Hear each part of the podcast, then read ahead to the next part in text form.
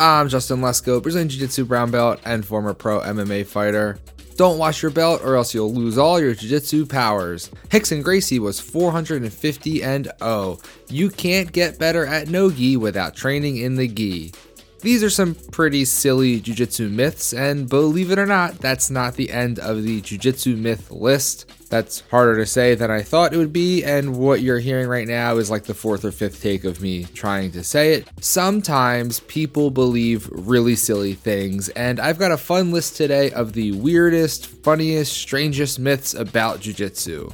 And I hope you know by now that Epic Roll is proof that the myth that you have to spend a ton to get quality grappling apparel is a bunch of malarkey. And that's a word I don't think I've ever said before in my life. Epic Roll has the best gis, rash guards, fight shorts, t shirts, hoodies, joggers, and more. And even though their stuff is the highest quality you can get, it won't break the bank. Plus, you can take an additional 15% off your order at epicrollbjj.com when you use the code podcast15. Don't believe what you hear when people say quality stuff needs to be expensive. Check out Epic Roll and don't waste more money on stuff that wasn't designed specifically for Jiu Jitsu. Give Epic Roll a follow on Instagram at EpicRollBJJ and visit EpicRollBJJ.com. EpicRollBJJ.com, coupon code podcast15. Now, let's go myth busting. Welcome to that Jiu Jitsu podcast.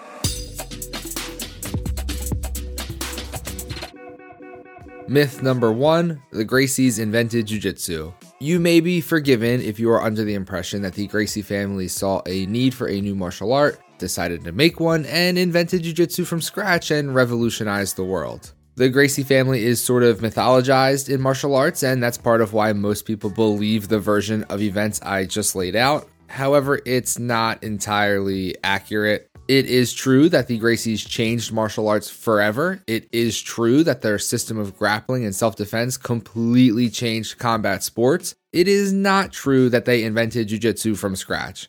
They didn't even invent the name.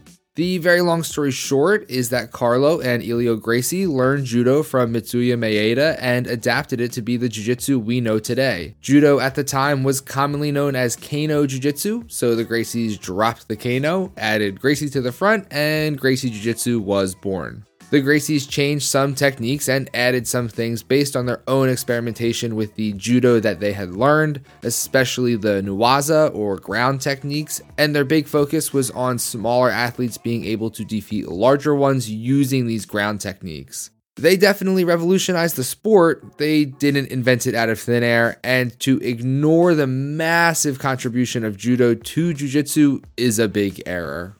Myth number two size doesn't matter. I talked about it in the last myth. The Gracies emphasize the small man beating the big man. It is true that someone who trains jujitsu can easily defeat someone who isn't trained. There are limitations to this. Jujitsu does not make you invincible, unfortunately. If you weigh 150 pounds and you get in a street fight with a guy who weighs 250 pounds and is decently athletic, you might still be in for a rough time.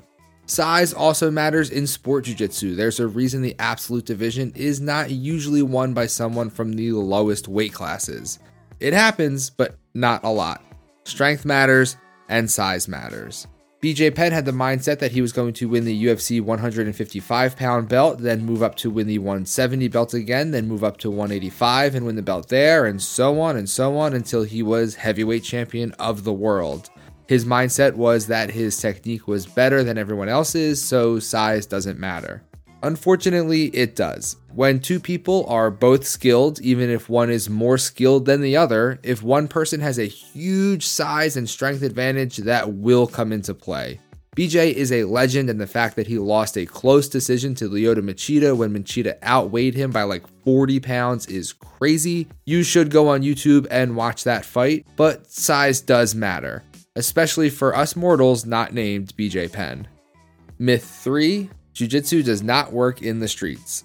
I'm really tempted to just leave this section incredibly short and say, it does. It absolutely does. It just does. But I don't think that would be very satisfying to listen to, so I'll go a little deeper. If you train in boxing or Muay Thai or Jiu Jitsu, you immediately have a massive advantage over an untrained opponent in a self defense situation in the street. How many times have you seen free trial class guy come in and get just absolutely ragdolled by white belts? Not even super experienced grapplers, six month white belts. The ability to control and manipulate an opponent is like a superpower. That being said, if you're in a self defense situation and someone has a weapon, you better flee as fast as possible if that is an option. But in an unarmed attack, jujitsu is the best thing for you. I actually posted a few videos recently on Instagram showing jujitsu working for self defense. Make sure you're following me on Instagram. The link is in the episode notes. But jujitsu is not karate, it will actually work in a fight. Myth number four you have to train in the gi to get better at no gi, or vice versa. This myth is an old school thought process wherein you're only really going to get better at one aspect of jiu-jitsu if you train both aspects of jiu-jitsu. I would argue, however, that at this point, no gi and gi jiu-jitsu are wildly different. I wouldn't go so far as to say they are completely different sports, but I do think that they are so different that you cannot approach them the same. Basically, I'm saying the exact opposite of this myth. Breaking grips on your gi and defending lapel chokes has zero benefit to someone who only competes in no gi. There is a reason you see teams like B Team and New Wave only training and competing in no gi. For the beginner and the hobbyist, I think you should roll in both, and I personally enjoy both. I just competed in a Nogi sub only fight. You can watch that video on YouTube. The link to YouTube is below in the episode notes. But in the lead up to that, I still trained in both gi and no gi because one, I like them both, and two, I'm not an elite competitor that only needs to focus on one of them. More time on the mat will make you a better grappler, regardless if it's gi or no gi. But the idea that you can't get really good at no gi if you don't also train in the gi just isn't true. Myth number five Rickson Gracie was 450 and 0. Rickson Gracie is on the Mount Rushmore of Jiu Jitsu, and he is a living legend. He was not 450 and 0 in fights. The man himself is sticking to this tale, saying, quote, Every tournament I entered after I turned 18, weight class or open weight division, I submitted every match I had and never lost. I entered Luta Livre tournaments back when Rolls was excited about it. I never lost there either. End quote. He also has said, quote, Sambo tournaments in Brazil and in the United States. I also never lost street fights against guys that were really tough, professionals, or street fights with surfers, fights with luta livre guys, jiu jitsu tournaments, seminars, any other situation. Every time I faced an opponent, he was submitted. I never won by points, and counting very superficially, it's at least 450 fights, so I set that as my record. End quote.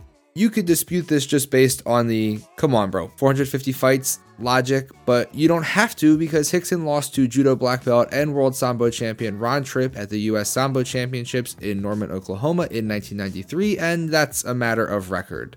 If Rickson is saying Sambo wins count towards his 450, then a Sambo loss has to count against his 0 too. Did he lose more than that? Well, that's the only recorded loss I can find, and the 450 seems inflated by roles at seminars and in training and street fights with untrained guys, but who am I to call Rickson a liar? Myth number six you shouldn't wash your belt.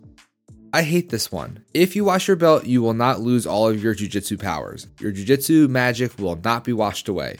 Do you know what will be washed away? MRSA and ringworm. Your belt is almost always in contact with the mat. The mat is where bacteria live. Just because you likely aren't sweating directly onto your belt like you are onto your gi doesn't mean your belt is any cleaner than your gi after training. Wash your belt. Wash it. And if all your jujitsu skills can be undone by one load of wash, then did you really have much skill to begin with? Myth number seven great competitors are great teachers. This really isn't jujitsu specific, it's sports specific, but just because someone is really good at doing something doesn't mean they are really good at teaching something. If you were presented with the choice between training under a world champion or someone who isn't a world champion, it seems like a very obvious pick. Choose the world champion. But it's important to remember that not everyone teaches or coaches well just because they can do something well. A better metric to look at would be how many students have also become world champions, not just the coach themselves. There will be great competitors who are also great instructors, big Lachlan Giles fan over here, but there will also be competitors who are amazing athletes, but you'd struggle to actually learn from them. Competition results, a great teacher they do not make. Myth number eight it's better to get in shape before you start training.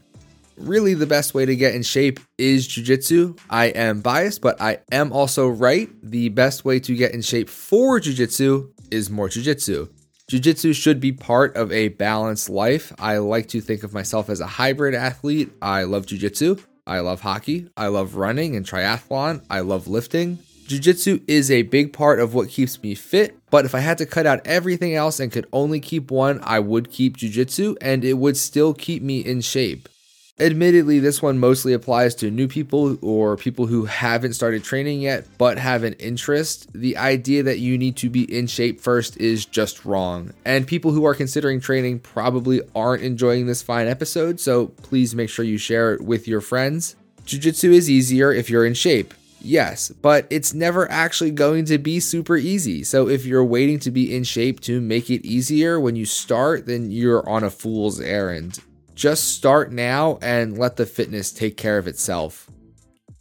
Myth number nine you're too old, too young, too small, too big for jujitsu. As I've discussed previously, jujitsu can be for everyone. Do you think you're too old to start?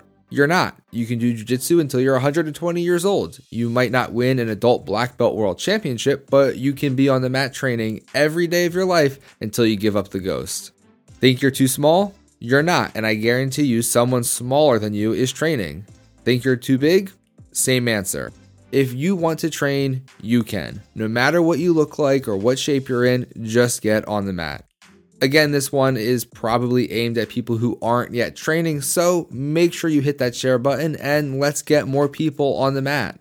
Because the more people that train Jiu Jitsu, the better the world will be. So there you have it, nine jujitsu myths that we should all stop believing. I hope you enjoyed my list, and I'm sure there's a few you could add to it. Hit the link in the episode notes to head over to YouTube and you can get involved in the comments. Plus, you can watch the video version of this and every episode. And there's stuff on YouTube that doesn't work audio only, like match highlights and technique breakdowns. Thanks so much for listening, and I will see you all next time.